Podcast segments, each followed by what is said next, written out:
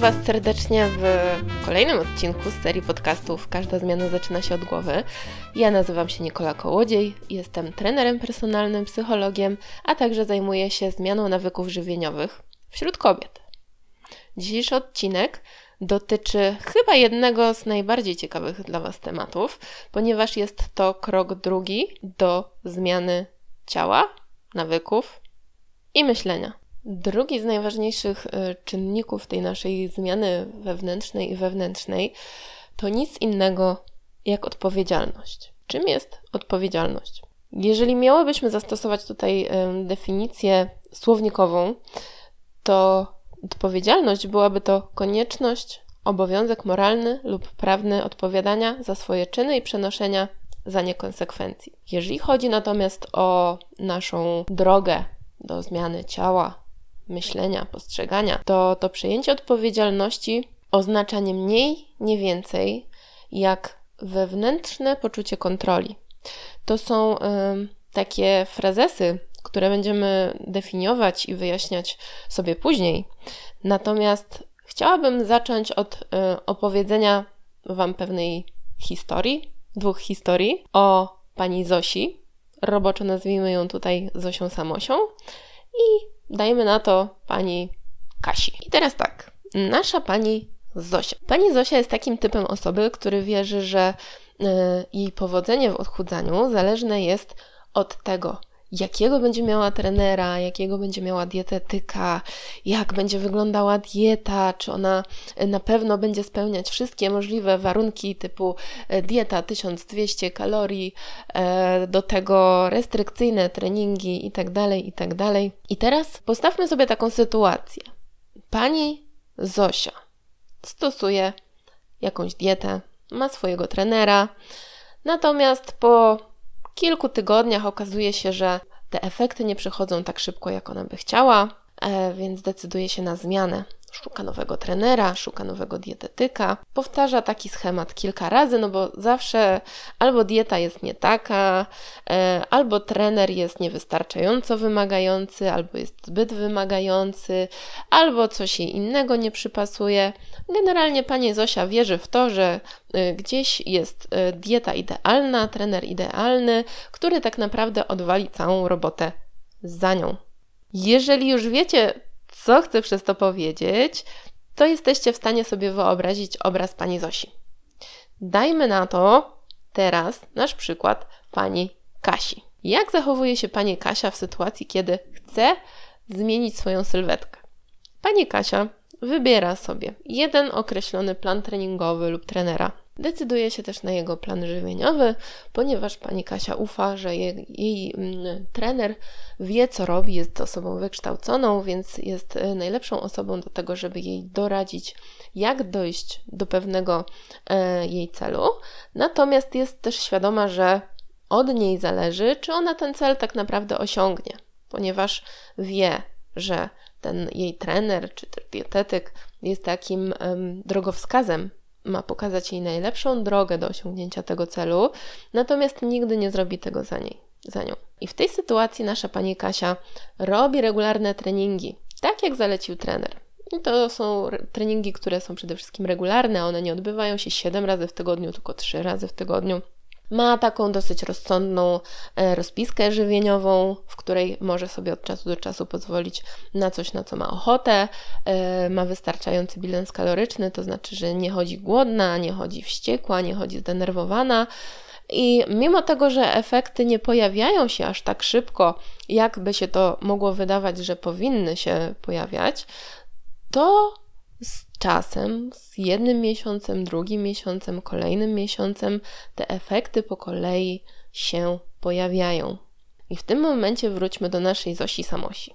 Zosia Samosia w międzyczasie, kiedy pani Kasia sobie robiła swoje treningi i ten e, racjonalny plan żywieniowy, e, to pani Zosia zdążyła już e, zmienić jednego dietetyka na drugiego.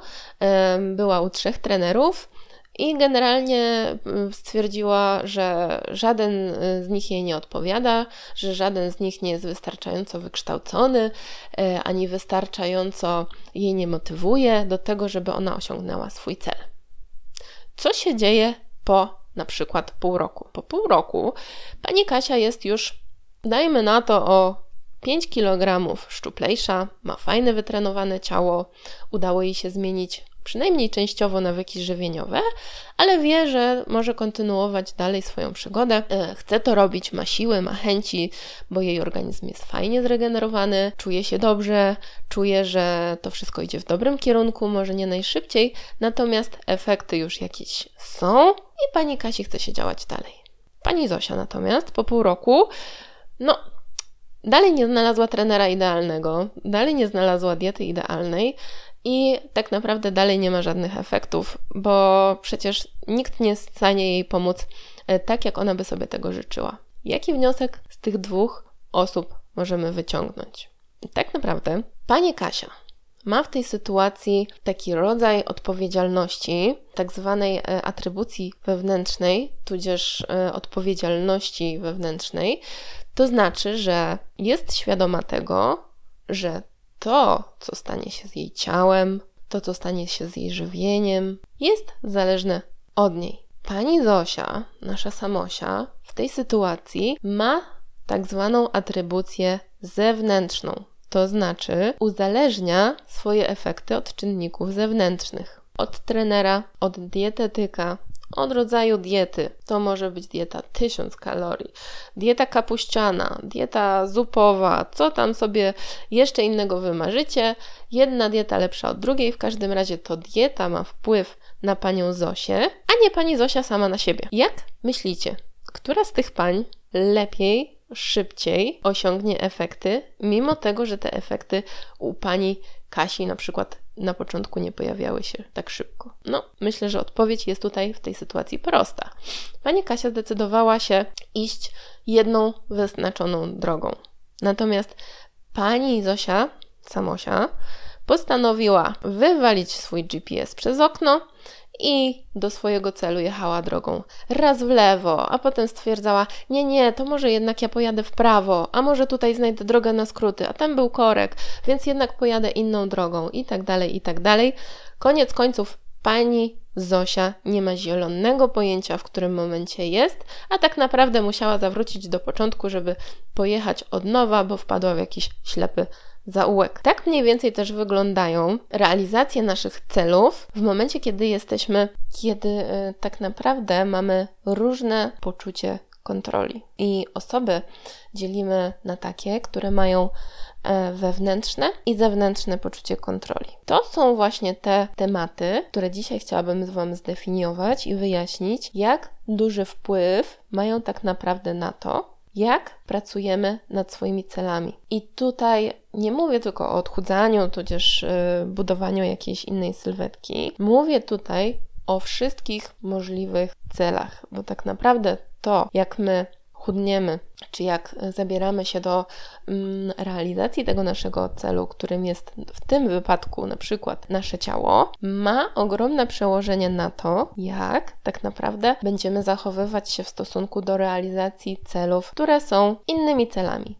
Celami relacyjnymi, celami społecznymi, celami biznesowymi, jakimiś celami, które chcemy zrealizować mm, w odniesieniu do swoich pasji, hobby itd. Tak itd. Czym jest zatem poczucie umiejscowienia kontroli? Pewien badacz, którego nazwisko brzmi Rotter, e, odkrył kiedyś, że ludzie mają odmienne sposoby interpretowania przyczyn zdarzeń, które spotykają albo ich, albo inne osoby.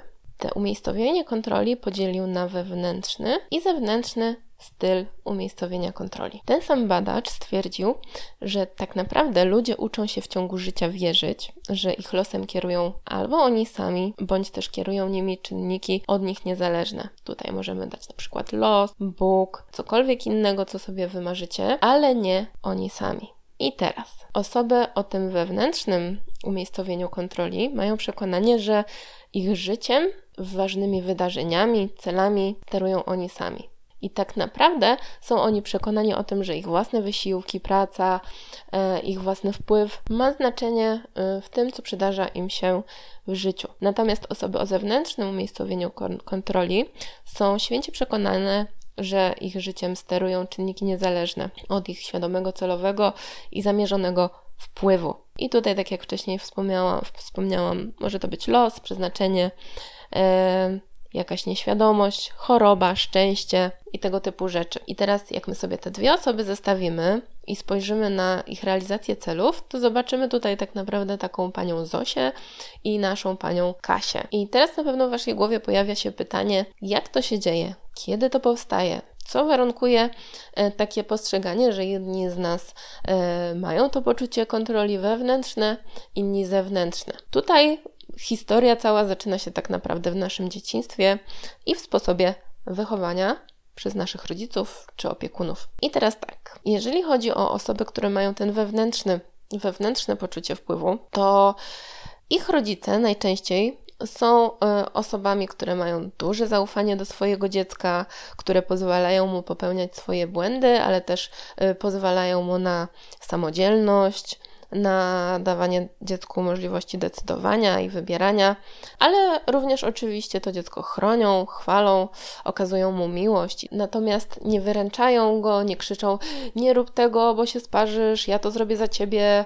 Nie pobudzają tego poczucia kontroli zewnętrznej, tak? Czyli jeżeli e, coś się dzieje, to ja na to nie mam wpływu. Jeżeli natomiast mówimy tutaj o sposobie wychowania tych osób, które mają e, zewnętrzne poczucie kontroli, to najczęściej e, ich rodzice mają taki styl wychowania autokratycznego. Tak? Czyli to od nich wszystko jest zależne, w domu raczej panuje dosyć mocny rygor i ci rodzice mają często takie wahania nastrojów, zmieniają swoje wymagania. Dzisiaj jest tak, jutro jest tak, dzisiaj chcę tego, jutro chcę od ciebie tego. Są tak naprawdę nieprzewidywalni w swoich zachowaniach. I, i to dziecko jest mocno zdezorientowane, bo tak naprawdę, jeżeli zrobi coś dobrze, to czasami się okazuje, że zrobił coś źle. Jeżeli zrobił coś źle, to okazuje się, że może tego rodzice akurat oczekiwali. Więc często w tych sytuacjach to dziecko uczy się tak zwanej wyuczonej bezradności. O tym też na końcu jeszcze powiem, co to jest wyuczona bezradność. Natomiast to nasze poczucie umiejscowienia kontroli, kontroli jest względnie trwałą cechą osobowości. I gdybyśmy mm, tutaj mieli powiedzieć o związku e, między funkcjonowaniem układu odpornościowego, ilością sukcesów, zdrowiem, wytrwałością, to tak naprawdę zauważymy bardzo dużą e, korelację z tym, jakie mamy poczucie umiejscowienia kontroli. Dodatkowo te różnice mm, w poczuciu mm, umiejscowienia tej, tej naszej całej kontroli będą miały e, duży wpływ na to, jak my odczuwamy porażki. E, jeżeli mówimy tutaj o porażce u osoby o tym wewnętrznym e, poczuciu wpływu, to taka osoba odnosząc jakąś porażkę ma e, takie poczucie, że to jest jej wina. Ma poczucie winy, czuje się gorzej. E, to często są takie osoby bardziej neurotyczne, natomiast jest to zachowanie dużo bardziej e, dojrzałe w ocenie psychologicznej, aniżeli to drugie. I tutaj, jeżeli mówimy o tej osobie o zewnętrznym poczuciu kontroli, to te osoby z kolei nie mają poczucia winy, tylko poczucie krzywdy, to znaczy, e, świat jest przeciwko mnie, mi to się nigdy nic nie udaje, e, zawsze jak chcę coś zrobić, to coś się wydarzy. Jeżeli spojrzycie nawet na swoje sposoby odczuwania porażki, to prawdopodobnie będziecie w stanie szybko dosyć zdiagnozować, od czego uzależniacie swój sukces, czy też swoją porażkę. To jest takie bardzo przydatne bardzo przydatna informacja do naszego działania, ponieważ jeżeli zauważycie, że w stosunku do jakiegoś zdarzenia czujecie, że to świat jest przeciwko Wam, to znaczy, że jest ogrom pracy przed Wami i od razu warto się do tego zabrać. I teraz jak zacząć takie działanie? Jeżeli zauważamy u siebie, że nasze cele i cała reszta zależna jest od tego, co tam sobie wymyślimy, świat, ludzie, los, Bóg, inne jakieś różne mm, dziwne rzeczy, to warto zacząć od przyjrzenia się sobie.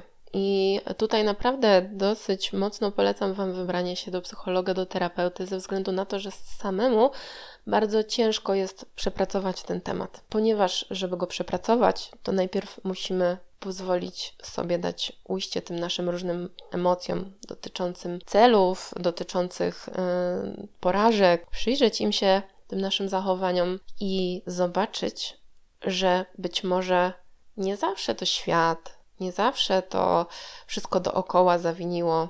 I ponieważ jeżeli przyjrzycie się tak naprawdę tym wszystkim zdarzeniom ze swojego życia z boku, spojrzycie na to tak trochę bardziej obiektywnie, albo ktoś Wam pomoże spojrzeć na to obiektywnie, zadając różne pytania pomocnicze, to powolutku zaczniecie dostrzegać, że nie do końca każda sytuacja wygląda tak, jak Wam się wcześniej wydawało. Możecie też taką metodę zrobić na zasadzie rozmowy, takiej autonarracji, czy też takiego dialogu wewnętrznego. Tutaj fajnie sobie spisać takie rzeczy w zeszycie, jeżeli na przykład nie macie teraz możliwości wybrać się, nie wiem, na terapię czy do psychologa, żeby te rzeczy przegadać. I starać się spojrzeć na te różne wypisane w tym zeszycie sytuacje od różnych stron. Zadać sobie pytanie, jak w tej sytuacji widziałby to ktoś inny, albo jakie pytanie zadałabym e, osobie, która ma taki problem, żeby zobaczyła to zdarzenie z innej perspektywy. To są takie proste metody, od których warto zacząć tą pracę ze sobą.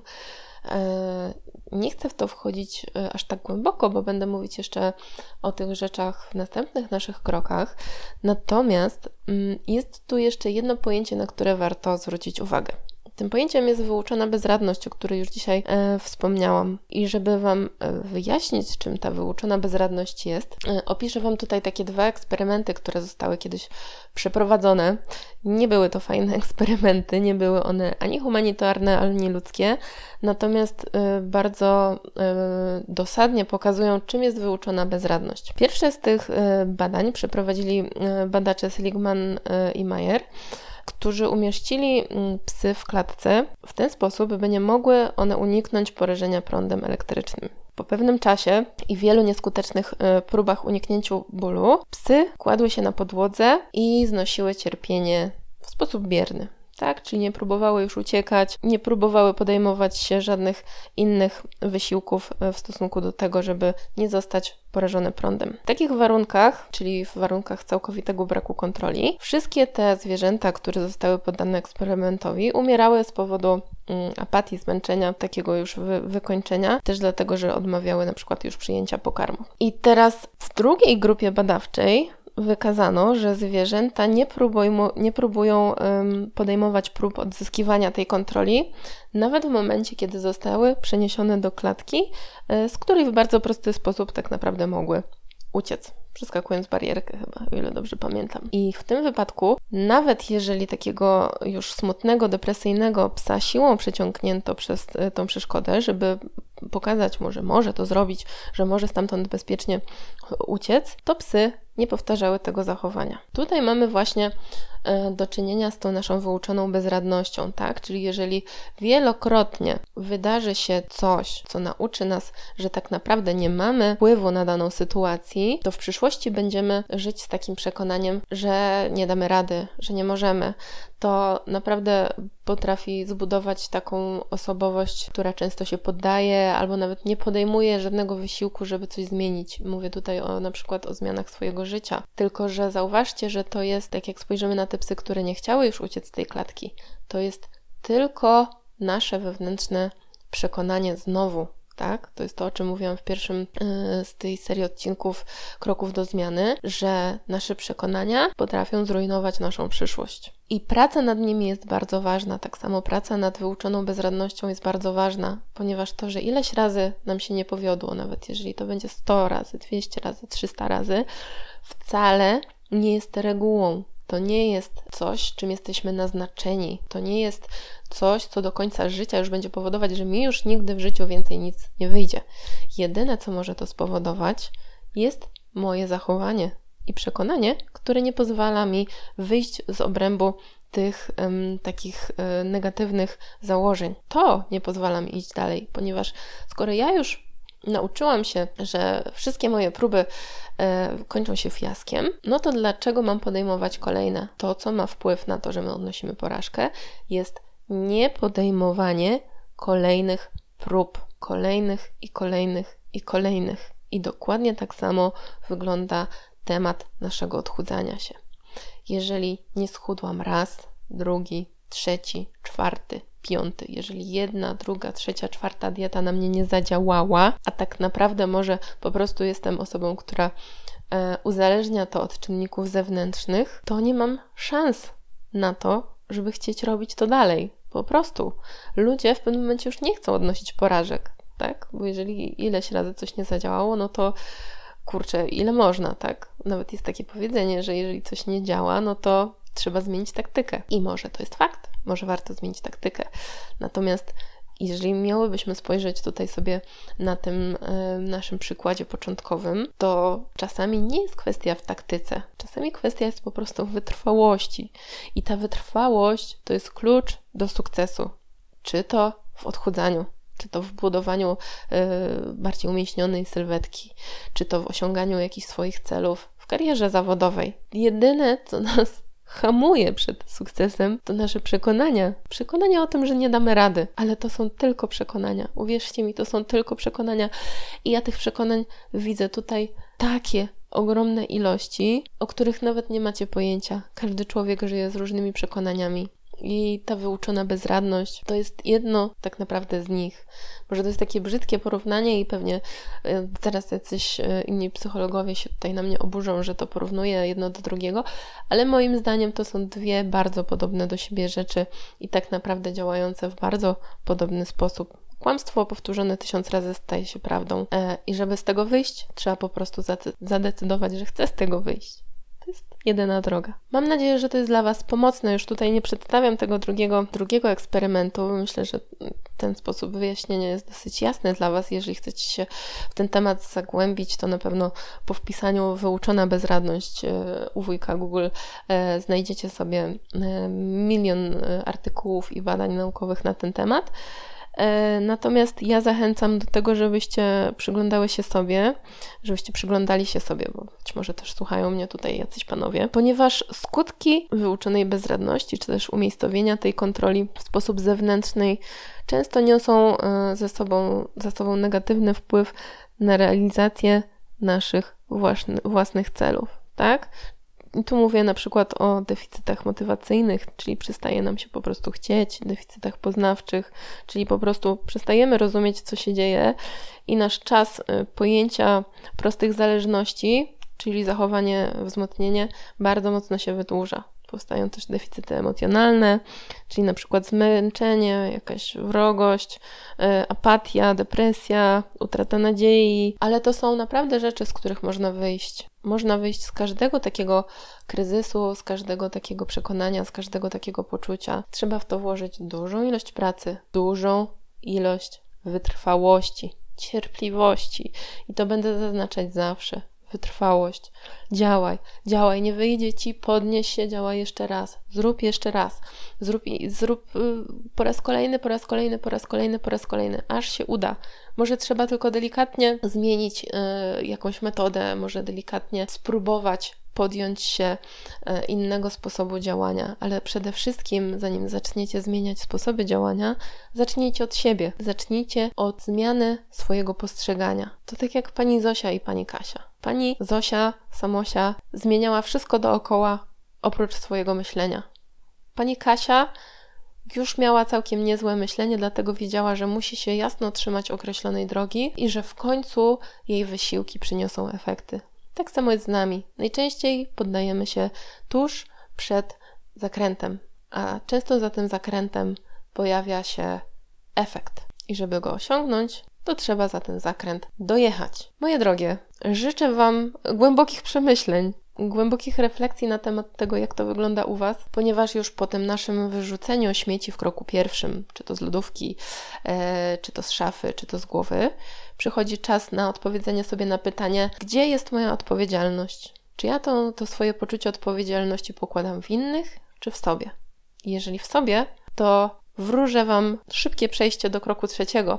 Natomiast jeżeli ta odpowiedzialność jest uzależniona od innych, od losu, od czynników zewnętrznych, to zanim przejdziecie do kroku trzeciego, przyjrzyjcie się temu tematowi. Spróbujcie odrobić pracę domową. Porozmawiajcie z kimś, porozmawiajcie ze sobą. Spróbujcie tą odpowiedzialność odnaleźć przede wszystkim w sobie.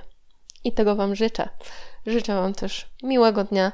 Mam nadzieję, że ten podcast był dla Was wartościowy. Jeżeli tak, to podzielcie się nim z innymi, bo naprawdę nie zdajecie sobie sprawy, jak wiele osób nie ma zielonego pojęcia o tym, że uzależnia e, swoje efekty czy swoje e, sukcesy od czynników zewnętrznych. Subskrybujcie kanał, zaglądajcie na naszą stronę www.każdazmiana.pl, obserwujcie Instagrama, a także Facebooka o tej samej, naz samej nazwie. Każda zmiana zaczyna się od głowy. Za dwa tygodnie pojawi się kolejny podcast. Mam nadzieję, że równie fajny i ważny jak ten. Miłego dnia, kobietki. Działajcie, nie przestawajcie i nigdy się nie poddawajcie. Pa!